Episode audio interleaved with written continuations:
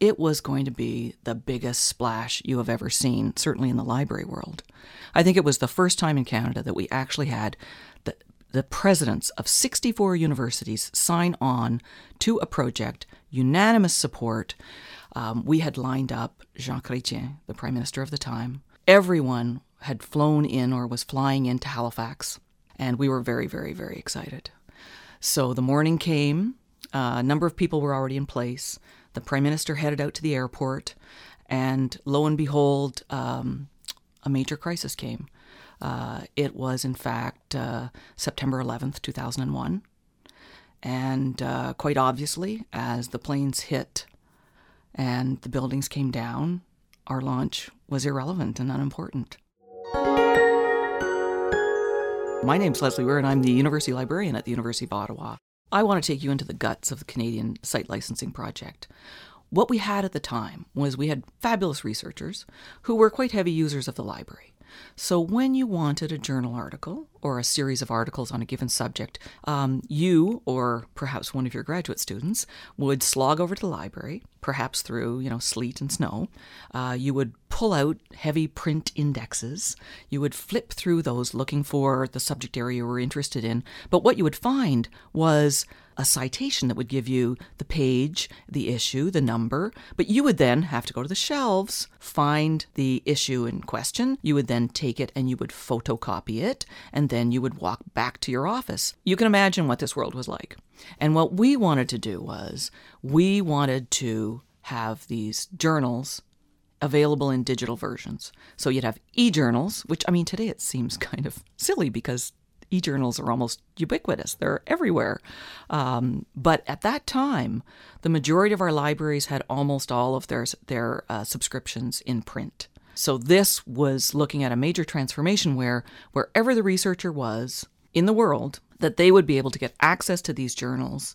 So it's it's quite it's quite revolutionary. This was the child of the Canadian Association of Research Libraries, uh, this project, and working with the Association of Canadian Universities and Colleges. So together we had envisioned the way that we could really make our researchers the most competitive in the world, that we would, in fact, create an infrastructure that would allow them to leapfrog ahead and really facilitate their research. My mother took us every week to the library so that we could select new books to read, and we found it a very exciting time.